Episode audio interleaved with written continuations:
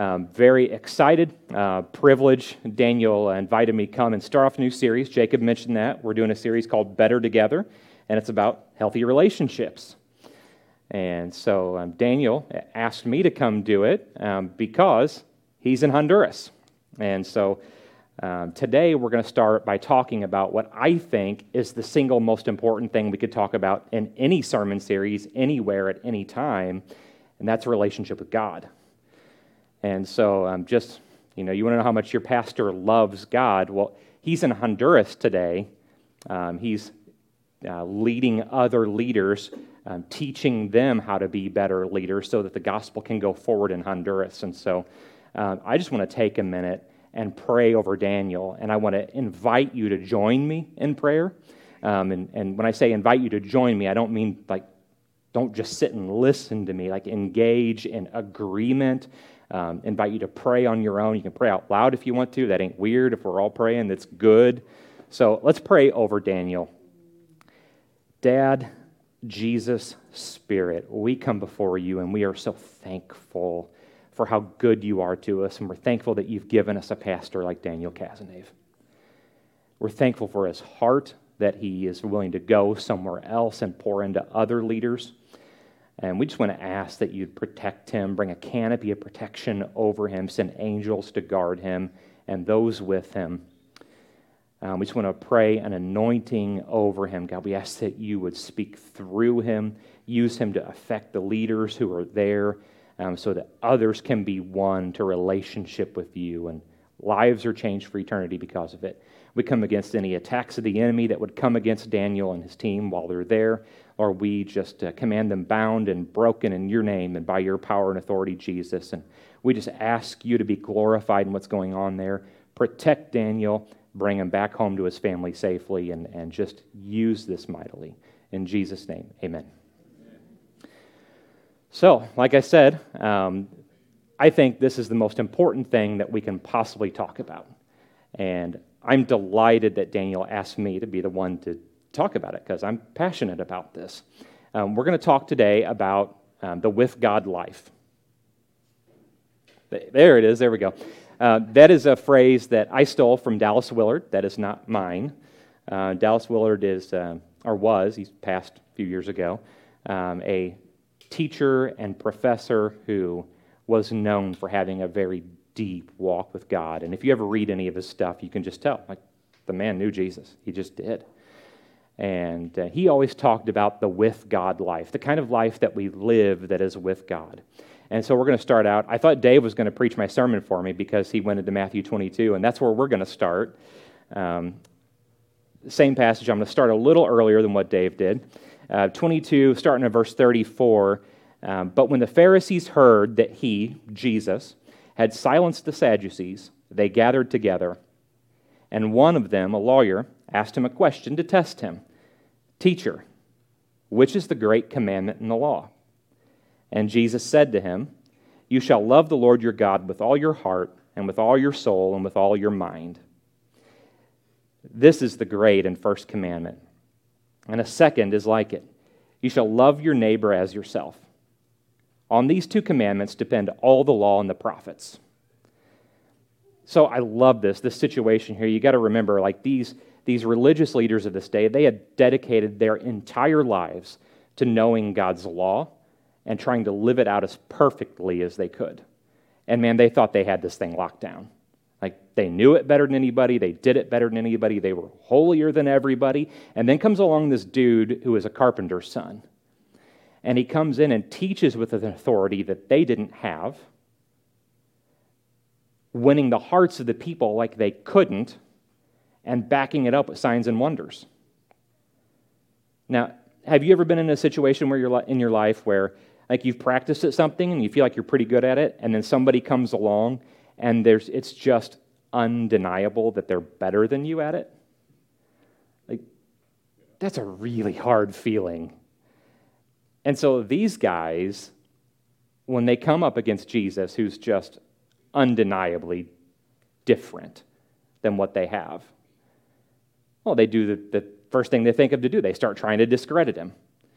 You know, we know this today. The simplest way to get somebody to shut up, give them a microphone. Sooner or later, they're going to say something dumb. If I stay up here long enough, I'm going to say something stupid. That's just, we're human. And so they give them a microphone and give them a chance to say something done. Jesus, what's the greatest commandment? And this is a trick question because there's nothing that he can say that is right. No matter what he says, they're going to go, oh, okay, so it's okay if I steal just as long as I'm not coveting. That's how you look at things. Like no matter what he says, they're going to come back and nail him for it. And I love this because Jesus, with incredible clarity, he answers immediately. The greatest commandment is love the Lord your God. And by the way, there's a second that's like it love your neighbor. But then Jesus doubles down on it, almost like he's daring them to challenge him. And he says, On these two commandments, all of the law and prophets depend. Man, that's bold. Comes out and challenges them immediately. It's important for us, though, because what we see is that the most important thing that we can do is loving God. And so that's why we're starting this series here. Our relationship with God is the most important thing. And so today we're going to talk about three important things to remember about relationship with God. And the first is that God wants to have an intimate, loving relationship with you. All of us, really, but you specifically, because I want you to hear it. You know, God wants to have an intimate relationship with you. So, an important diagnostic question for you here What do you think Christianity is about? If somebody didn't know anything about Christianity, they had never heard anything about it, and they were like, dude, tell me what you believe. What's this thing about? How would you answer them? I've met a lot of people who grew up in the church and walked away from it, and the reason they walked away was because the answer that they got to that question was it's about keeping some rules, doing the right stuff, trying not to, like, you know, get on God's bad side because he's going to smack me down if I do something wrong. That's, that's my brother's story. I was actually talking to him earlier this week, and he told me about how, as he was growing up, you know, his experience in the church was it was all about the rules and all the things he couldn't do, but other people were allowed to do. And yeah, man, he ran away from that. Of course he did. What he told me was the thing that brought him back was when he came back to church and what he experienced were people who loved Jesus and they loved him because they loved Jesus. It's pretty straightforward. Jesus said, By this all men will know you're my disciples, by your love for one another. But love for one another, that's upcoming weeks. What I've heard in response to many, many people to, to that kind of churchianity culture is, well, Christianity's not a religion, it's a relationship. Yeah, yeah, I agree with that. It's, that's why we're talking about healthy relationships. You know, it's Christianity is about a relationship with God. But let me ask you, what kind of a relationship do you have with God? What's your relationship with Him like? I mean, the, the church answer is, well, I love Jesus and He loves me. Well, yeah, of course. Yeah, that's the right answer. But, like, honestly, how do you, when you live? Does it show that? Jacob and I have this phrase that, that we argue about that he doesn't like. Uh, it's actions reveal beliefs 100% of the time. Like how you live shows what you really believe about your relationship with God. And I think if many of us are honest, what we really believe is that we know Jesus loves us because once upon a time, a couple thousand years ago, he died on the cross for our sins. And so I respond by honoring him and serving him and obeying him, which are all fantastic things. You should do all of those things. But in the day to day, like, there's not a lot of love involved in that. do you actually have an affection for Jesus in your heart? That's an important thing. What do you think God thinks of you? Because it's important that we know that He wants an intimate, a loving relationship with us. You know, if you're in, let's just say, you know, you're in, in a dating relationship or a marriage and you're like, man, this other person is fantastic. She's way out of my league. Like, I think she loves me, but I know she's sticking around. And so I'm just going to do my best to make sure she's happy so she doesn't leave me. How long does a relationship like that last, really?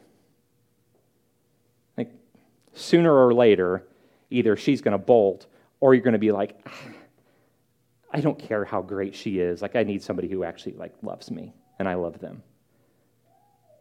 And so it's really important that we know how God thinks about us. And so, how, does, how do you think God thinks of you?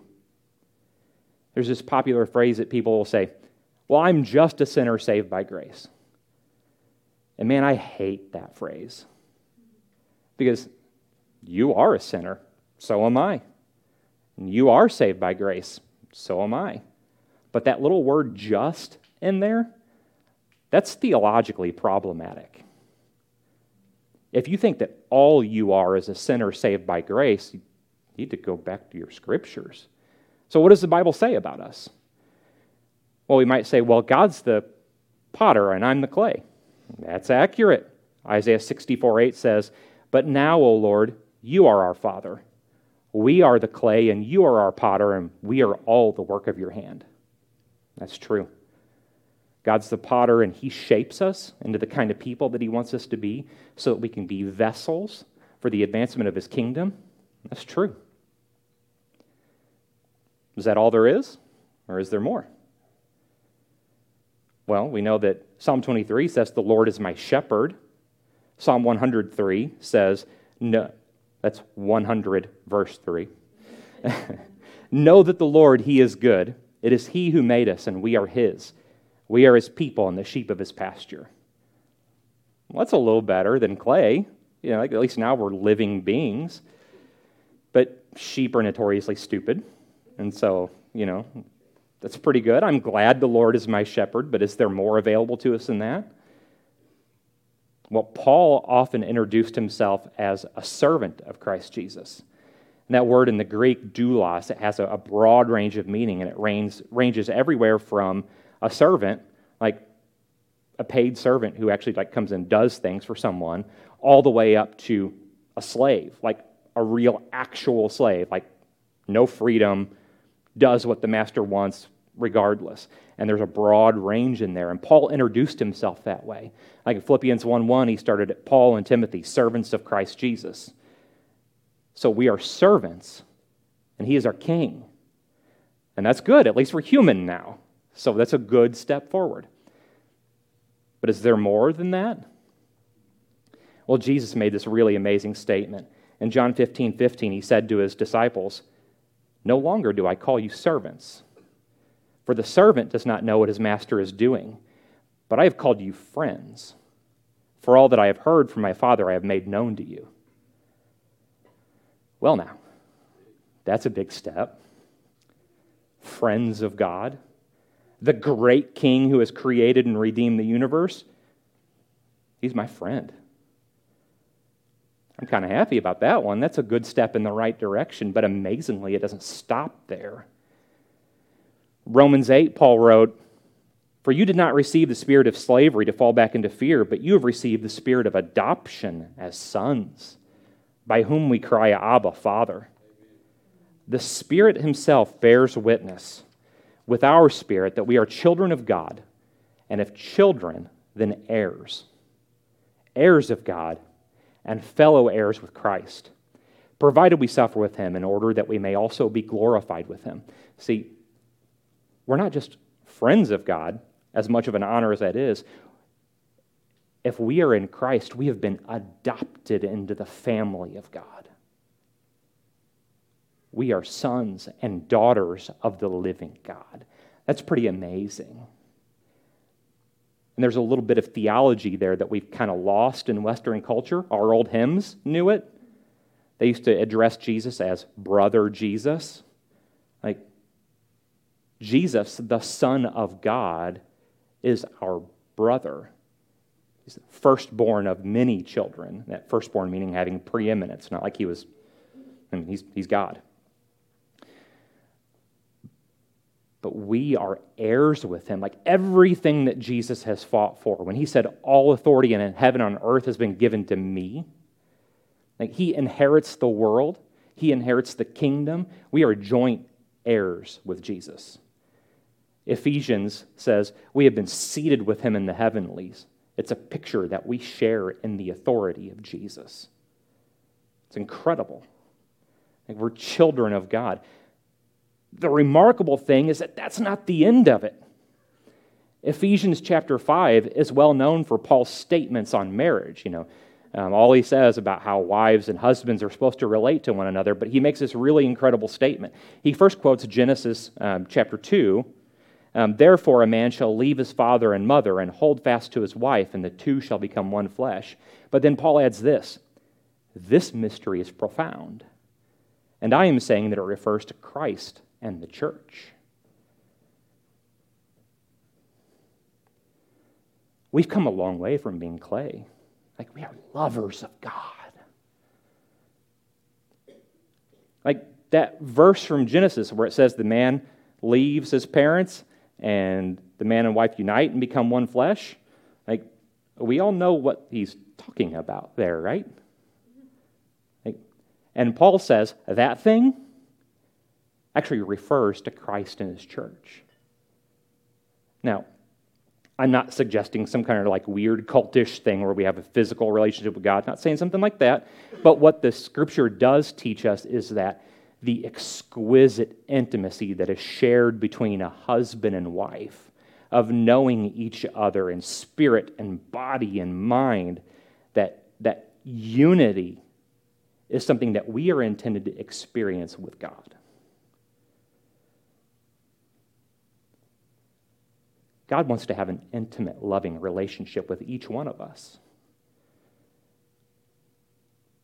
But if that's not enough for you, look at the language that is used throughout Scripture. Like, God wants to be with us, He wants to be close to us, and the evidence is all through it. If you read in Genesis 1 and John 1, you get a picture here. John 1 says, In the beginning was the Word, and the Word was with God, and the Word was God. He was with God in the beginning. Well, what we learn from that passage as it goes on, it's pretty obvious the Word is Jesus. In the beginning, he was with God and he was God, and by him all things were created. And then in Genesis 1 2, it tells us that the Spirit of God hovered over the face of the waters. And so in the beginning, in creation, there was Father, Son, and Spirit.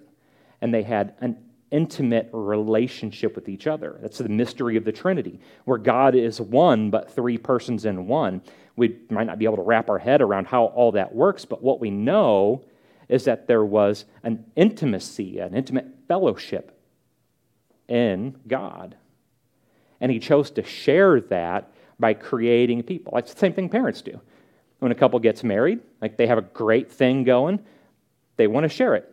So they make kids and share our fellowship. It's what we do. It's what God did. And then we know in Genesis um, chapter 3, in the story of the fall, tragic story, but after Adam and Eve ate of the fruit, where did God find them? Where did they find God? Well, he was walking in the garden in the cool of the day. Like God was there with them, that was his practice. And then all through Scripture, I mean, sin broke this relationship. But what we see, God's heart is like He just wants to be around us. I mean, it's all through there. Got a whole list of verses here. It's amazing stuff. Um, Exodus 25, after God delivered the Israelites, He starts teaching them how to build the tabernacle. Like you have all these rules about like make it out of this fabric and do this and that and that. You know why God told them to build the tabernacle? Exodus 25 8, and let them make me a sanctuary that I may dwell in their midst. God just wanted to dwell among them. Then Exodus 29, he is even more uh, specific, more explicit. I will dwell among the people of Israel and will be their God. And they shall know that I am the Lord their God, who brought them out of the land of Egypt, that I might dwell among them. God just wanted to be around them, He wanted to dwell among them. After the Israelites went through all kinds of, of um, apostasy, falling away, they were taken into captivity and all that sort of thing, Ezekiel gets a message from God to give to them about their future. And what he said, Ezekiel 36, I will give you, this is God speaking, I will give you a new heart and a new spirit I will put within you and I will remove the heart of stone from your flesh and give you a heart of flesh. And I will put my spirit within you and cause you to walk in my statutes and be careful to obey my rules. You shall dwell in the land that I gave to your fathers, and you shall be my people, and I will be your God. So again, the language is God with them, God dwelling among them. And then the next chapter, Ezekiel 37, he says, My dwelling place shall be with them, and I will be their God, and they shall be my people. If you want a really interesting, instructive Bible study, next time you're reading through the scriptures, just make a note of that language. I will be their God, and I will be among them as their God, and they will be my people. Some theme and variation of that. Just make note of how often you see that language. It's all throughout Scripture. After they came back, um, after they came back, um, Zechariah gave a word to them Many nations shall join themselves to the Lord in that day and shall be my people, and I will dwell in your midst, and you shall know that the Lord of hosts has sent me to you. Dwelling among them. And then Jesus told his disciples in John chapter 14, And I will ask the Father, and he will give you another helper to be with you forever, even the Spirit of truth, whom the world cannot receive because it neither sees him nor knows him. You know him, for he dwells with you and will be in you. And then Paul built on that. We're now the temple. 1 Corinthians 3:16. Do you not know that you are God's temple and that God's spirit dwells in you? Like this whole thing about building a tabernacle so that God could be among them, like God wanted to be among them, be in their midst. Well, his game plan was after Jesus' death, burial, resurrection to put the Holy Spirit in each one of us. Now we are all temples of God. God wants to be among us, and this goes all the way through Scripture, literally until the very end, Revelation 21. I heard a loud voice from the throne saying, Behold, the dwelling place of God is with man. He will dwell with them, and they will be his people, and God himself will be with them as their God. There's that language again. He will wipe away every tear from their eyes, and death shall be no more. Neither shall there be mourning, nor crying, nor pain anymore, for the former things have passed away. Mm, man, that's good. And he who was seated on the throne said, Behold, I am making all things new. Also, he said, Write this down, for these words are trustworthy and true. And he said to me, It is done. I am the Alpha and the Omega the beginning and the end. To the thirsty, I will give from the spring of, of the water of life without payment, and the one who conquers will have this heritage, and I will be his God, and he will be my son. Like, if you have any doubt of God's heart for you, I just go back and read your Bible. Like, it is all through there. He wants intimacy with you, and he wants to be with you.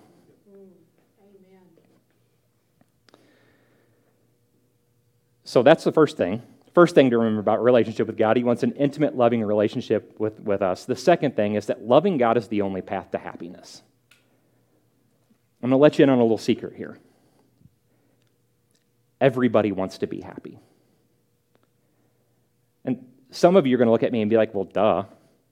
But we have this, this kind of crazy religious idea that um, like our happiness is secondary to other things, you know, like um, like, really, our point is to be holier. We should be holy. But the bottom line, like, every one of us just wants to be happy, and we're inevitably going to chase the thing that makes us happy. It's just that's the way humanity works. The thing that makes us happy is what we will chase after.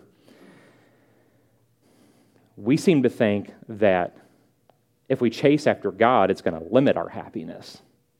But that's a lie from the enemy. See, Jesus addressed that. In John 10, he said, The thief, that guy comes to steal, kill, and destroy. But I have come that you may have life and have it abundantly. See, the life that we want, that we desire, that our hearts long for, is tied up in relationship with Jesus.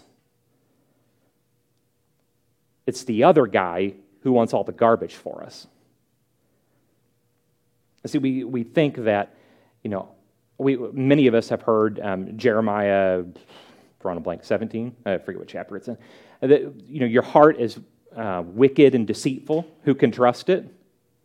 But that's, you know, that's before the whole I will give you a new heart, I will take your heart of stone and give you a heart of flesh. Like, the amazing thing about what Jesus has done, Paul wrote, If any man is in Christ, he is a new creation.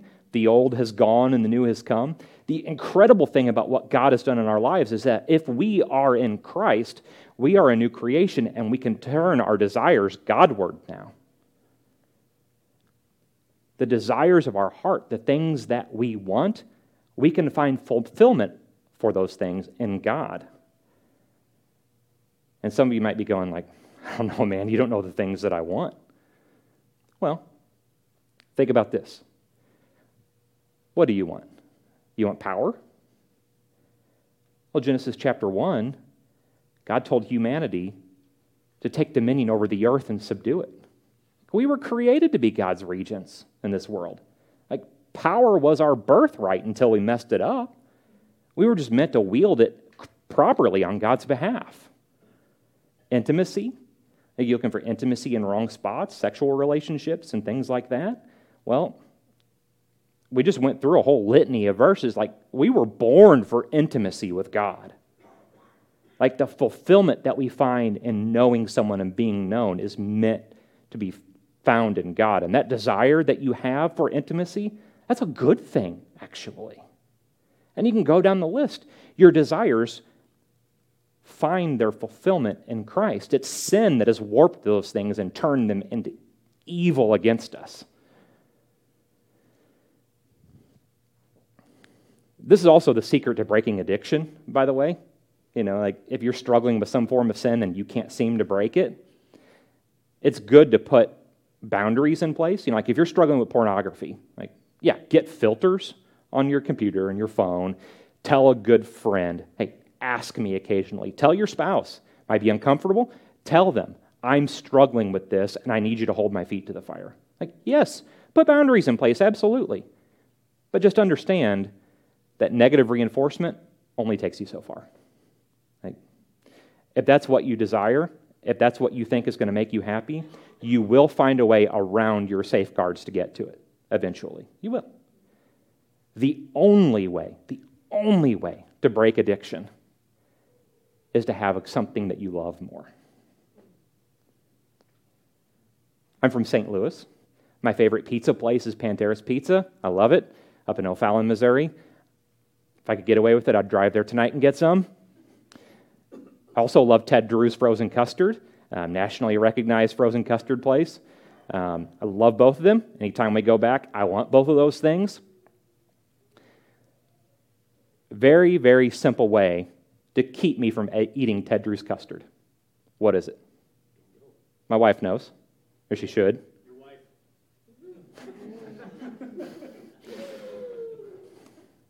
Put Pantera's pizza on the table. Like, if you want that Ted Drewes and you don't want me to eat it, put Pantera's pizza on the table because I will choose the pizza every time. I like that more. Only way you're going to break addiction is to love Jesus more.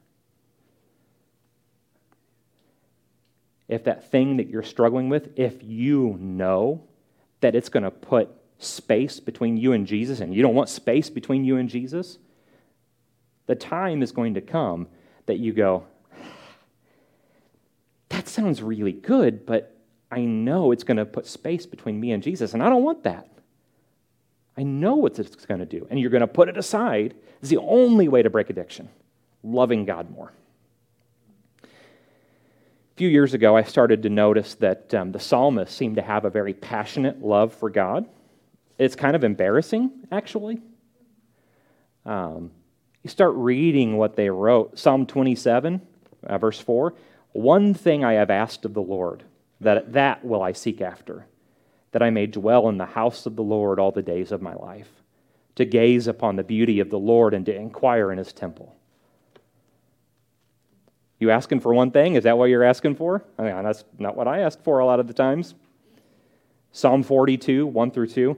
As a deer pants for flowing streams, so pants my soul for you, O God. My soul thirsts for God, for the living God. Psalm 63, 1 through 3. O God, you are my God. Earnestly I seek you. My soul thirsts for you. My flesh faints for you, as in a dry and weary land where there is no water. So I have looked upon you in the sanctuary, beholding your power and glory, because your steadfast love is better than life. My lips will praise you. Psalm 73, 25 to 26. Whom have I in heaven but you? And there is nothing on earth that I desire besides you. My flesh and my heart may fail, but God is the strength of my heart and my portion forever. Like those psalmists, like their relationship with God, man, it wasn't just honor and respect and obedience. Like they loved God and they wanted to be with God. And I started noticing that and I went, I think those dudes love God more than I do. And so I started looking into it and going, God, why am I not like that? And started pursuing it. Well, Solomon learned the same thing by the end of Ecclesi- you know, Ecclesiastes. Daniel referred to this last week. He talked about trying everything. I mean, everything. And by the end of it, his report was keep the Lord's commandments, follow the Lord. That's the whole point. Like, follow the Lord. we have to remember that we are meant to be lovers of God. You know, if you're in a relationship, I've heard a couple of different teachers use an analogy like this. So again, I can't, this isn't my own, I stole it. But in a relationship, courting a young woman, and she says, Hey, let's spend some time tonight talking. Well, not tonight. I got this really great book on Amazon about how to relate to you. I'm going to spend some time reading that. That's romantic stuff, right? Would you rather have that, or would you rather have the guy who says, Yes, I want to be with you. I want to look into your eyes. I want to, I want to smell your perfume. Really like to touch you, but we probably shouldn't do that. You know, we'll save that for the appropriate time. Like, which guy are you going to want? Nobody's really answering. Hey, come on. Nobody wants the boring guy who wants to read the book. Like, we are meant to be lovers of God. We are meant to pursue after Him. And that goes right into the third point. We must intentionally cultivate the with God life. I heard a teacher say this recently, so good. We are saved by God's grace through faith. That's for everyone. But intimacy with God, that's for those who pursue Him. Not everybody gets intimacy with God, it's for those who want it and go after it. So, how do we pursue God? Like, what does that look like? Well, I'm going to say a word that people don't like. We have to use the spiritual disciplines. And like now, some of you are like, oh, gosh. this was good. God loves me, and I, oh, I love this stuff. God want to be with us. It's all great. But now you're telling me I got disciplines. Next, you're going to tell me I have to start eating my vegetables. You know, like, okay. But the disciplines, they're super important, and here's why. Because what the disciplines do, it's not about like getting better, getting stronger, doing more. The disciplines are about making space where we can meet with God and become closer to Him strongly recommend. I mentioned Dallas Willard earlier, his book, The Spirit of the Disciplines. Um, most book on spiritual disciplines, they, they have like a chapter on fasting and a chapter on praying, like telling you how to do the disciplines. Willard's book, he's really good about explaining why we do disciplines, like what's the point. And the point isn't so that we can get better at doing spiritual things. The point of the disciplines is so they can draw closer to God. And so there are disciplines of abstinence. You know, we don't do certain things. Uh, disciplines of abstinence are things like solitude, silence, fasting, frugality, chastity. Those are things that we take out of our life, you know, either temporarily or permanently. Um, solitude, like we all need times to be alone. That's a good thing. Like, hey, if you're married, Like, it's not a bad thing to say, hey, hon, I really need some time to myself. That's not an insult to your spouse. Like, because if you're not spending time with God, you can't be the best you for your spouse. Silence. Anybody have kids? Like, we need some silence. And, and it is possible. You may have to get up early in the morning for it, but it is possible to have silence. Or one of the ways that I found that silence is really helpful, I love listening to music in the car. Um, I have a whole playlist of classic rock and 80s music that I love. It's great, it's wonderful. Sometimes on my way to work, I just leave the radio off because I need space for God in my life. Um, frugality is another one. Like, that's a hard one in our culture, especially in this area, because this is a pretty wealthy area. Like, frugality, like, just simply means, like, don't buy stuff you don't need. You know why? Because it distracts you. When we moved here, I had a um, ton of books. Didn't realize how many books I had until we started unpacking them. And I was like, I've got a problem. And so now, I don't buy books unless I'm going to read them now. You know, I, I keep an Amazon list of books that I want, and my in laws are great, like clockwork for my birthday and Christmas. Like, I get books that I want, um, and I can read those. I don't buy books anymore because I know I'm not going to have time to read them. That's frugality. You know, like that thing that you want to get because it looks neat, but you don't think you're actually going to use it, like, don't buy it because it's just going to distract you. Fasting, yeah.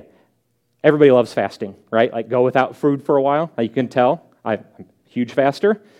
Um, fasting is simply putting aside food for a while so that when you feel hunger pang, pangs, you're reminded to look Godward. Pretty straightforward.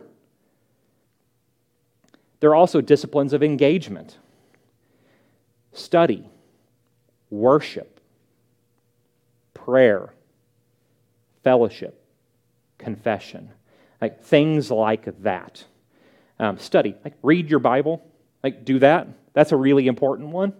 Um, you know, like God gave us this book here and says, hey guys, um, this will tell you my heart for you. It'll tell me my plans for the world and how you can be involved in them. Like, that's a really good place to spend time getting to know God. Prayer is talking to God, talking with God. All different kinds of prayer. You can pray for other people. Um, you can um, have listening prayer where you're listening for God to give you direction. Um, all kinds of different kinds of prayer, like engage in prayer. It's talking with God. Like, if you had a friend who never called you, how long is your friendship going to last? Like, at the very least, you're not going to be close. Like, spend time talking to God. Worship is so important because what worship does, you know, like when you see somebody doing something well and you tell them, hey, that's, that's really good. Just that simple act of, of saying, like, I'm going to give a compliment to somebody else, like, it humbles us and gives somebody else credit. Well, if there's anybody in this universe who deserves credit, it's God. And so, worshiping, bringing ourselves in totality to give God the praise that He deserves, like it reminds us of who we are and who He is, the place that we have in His plans, and it draws us close to Him. Like, really good thing. Engage in spiritual disciplines. And then, third category, podcaster I listen to, works for Wild at Heart. Dude's name is Morgan Snyder. He's really good. He has a third category that he calls the weird. Now, the weird is like, where do you personally connect with God? Different for everybody. Like, maybe your thing is you like to go fishing. And I'm not giving you permission to miss church on Sunday morning to go fishing. That's not what I'm saying. But maybe you connect with God out in a boat because your hands are so used to just, you know, tying the knots and baiting and, you know, fishing, you know, everything involved with it that you don't even have to think about it anymore. It clears your head. And in that space where your mind clears, you're able to connect with God. My wife likes to crochet. You know, her hands, she's been doing it so long, her hands are used to the motions. I've actually never asked her about this, but I have a suspicion that God talks to her while she's crocheting because it's something that she knows how to do and she can just zone out. It's a space where we can meet with God. On occasion, I'm able to meet with God when I run. Um, I go on runs. Most of the time, I'm trying to go on a run because I'm trying to lose weight and get back in shape and be healthy and all that kind of stuff. Uh, but on occasion, I go out because I'm frustrated and I can't clear my head and I need a space where I can go and just let my body go on autopilot so that my brain can clear and I can meet God there. What's your version of the weird? Like, what works for you? But all three of these categories solitude and engage, or I'm sorry, um, abstinence and engagement and the weird they work together. And what we do is we clear out space, we clear out clutter in our lives, things that are distracting us, keeping us from God, and replacing it with things that bring us closer to God. And that's how we draw closer. Listening to a podcast recently where a guy was interviewing um, a pastor named Winn Collier who was good friends with Eugene Peterson before he died. Eugene Peterson did the message translation. And he did Eugene Peterson's uh, biography after he passed. And one of the things that he said was that Eugene Peterson, he didn't pray. His life was prayer. And I heard it and just went, oh, that's what I want. Like, I want to be so in tune with God that I don't ever stop praying. I'm just constantly talking to dad. Like, that's the kind of life that I want. I want to draw closer to God. That's the with God life. So, three things to remember God wants to have a loving, intimate relationship with you. Loving God is the only way to real happiness. And we have to cultivate that kind of life if that's what we want. And here's what it does it gives us a taste of what's to come. You know, last week Daniel had that quote from C.S. Lewis if we find desires in our heart that nothing in this world can fulfill, the only logical conclusion is that we're made for another world. Well, that's what the with God life does. It begins drawing our heart toward the life that we really want. That same author, C.S. Lewis, wrote the Chronicles of Narnia, seven books, they're kids' books, but they're awesome if you have never read them. Um, by the end of the seventh book, what he writes is what the children found is that all their experiences in Narnia, all the stories, all the time that they had spent there, were just the title and the cover page for the real story that was just beginning. Like our relationship with God primes our hearts for the story that is only just beginning and will go on into eternity. God's heart for us is love. He wants to be with us and He wants to draw us close to Him. But we have to be intentional about it. And so I would be remiss before we close if I didn't say if you've never started that relationship with God, like there is a starting point. Like you have to give your life to God first. It's very simple. Like we have to believe who God is what he has done. You know, Jesus is God. He was with God in the beginning. He became human, lived a perfect life, died on the cross for our sins in our place, and rose again. And he now offers us life with him. And we have to repent. Fancy, fancy religious kind of word, but what it means is that we see we were doing things this way, but now we see that God's way is better. And so we're going to do it God's way my sin, my failures, all those things that I was doing that, that are not in line with God's plan, I'm putting those things aside and I'm doing things God's way now. That's what repentance is. And then we ask Him to save us. It's that simple. If you've never started a relationship with Jesus, I want to encourage you. Grab me, grab Jacob, grab Dave McNair, grab somebody around here, and just say, like, hey, how do I start this relationship with God? And if you grab somebody and tell them that, and they say, you know, I'm not really sure, then go, hey, well, come with me. Let's go find somebody else who can tell us both. But start that relationship with God. Man, that's what, that's what we all want, whether we know it or not. Thank you for tuning in to the Bridge Church podcast. If you would like to find out more information about our church, you can simply visit our website at thebridgebluffton.com. Have a blessed day.